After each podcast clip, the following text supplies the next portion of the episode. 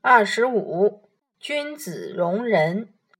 荀子《非相篇》：故君子贤而能容皮，智而能容羽，博而能容浅，脆而能容杂。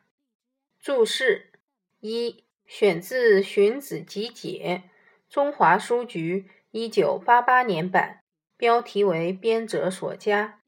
二皮通皮弱。三智通智智慧。四粹纯粹，这里指专一。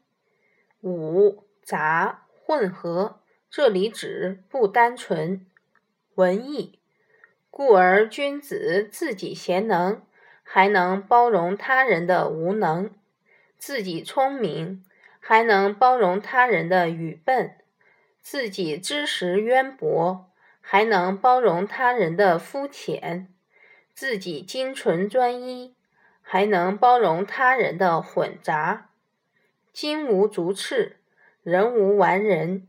我们要善于发现他人的闪光点，发现他人的长处。你知道吗？儒家。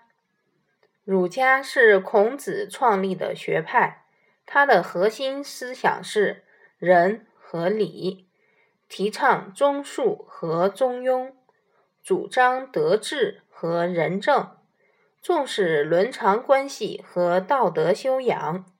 儒家推崇的主要经典是六经，即诗、书、礼、乐、易、春秋。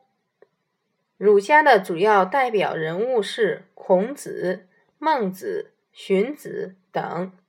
从汉朝开始，儒家成为中华文化的主脉。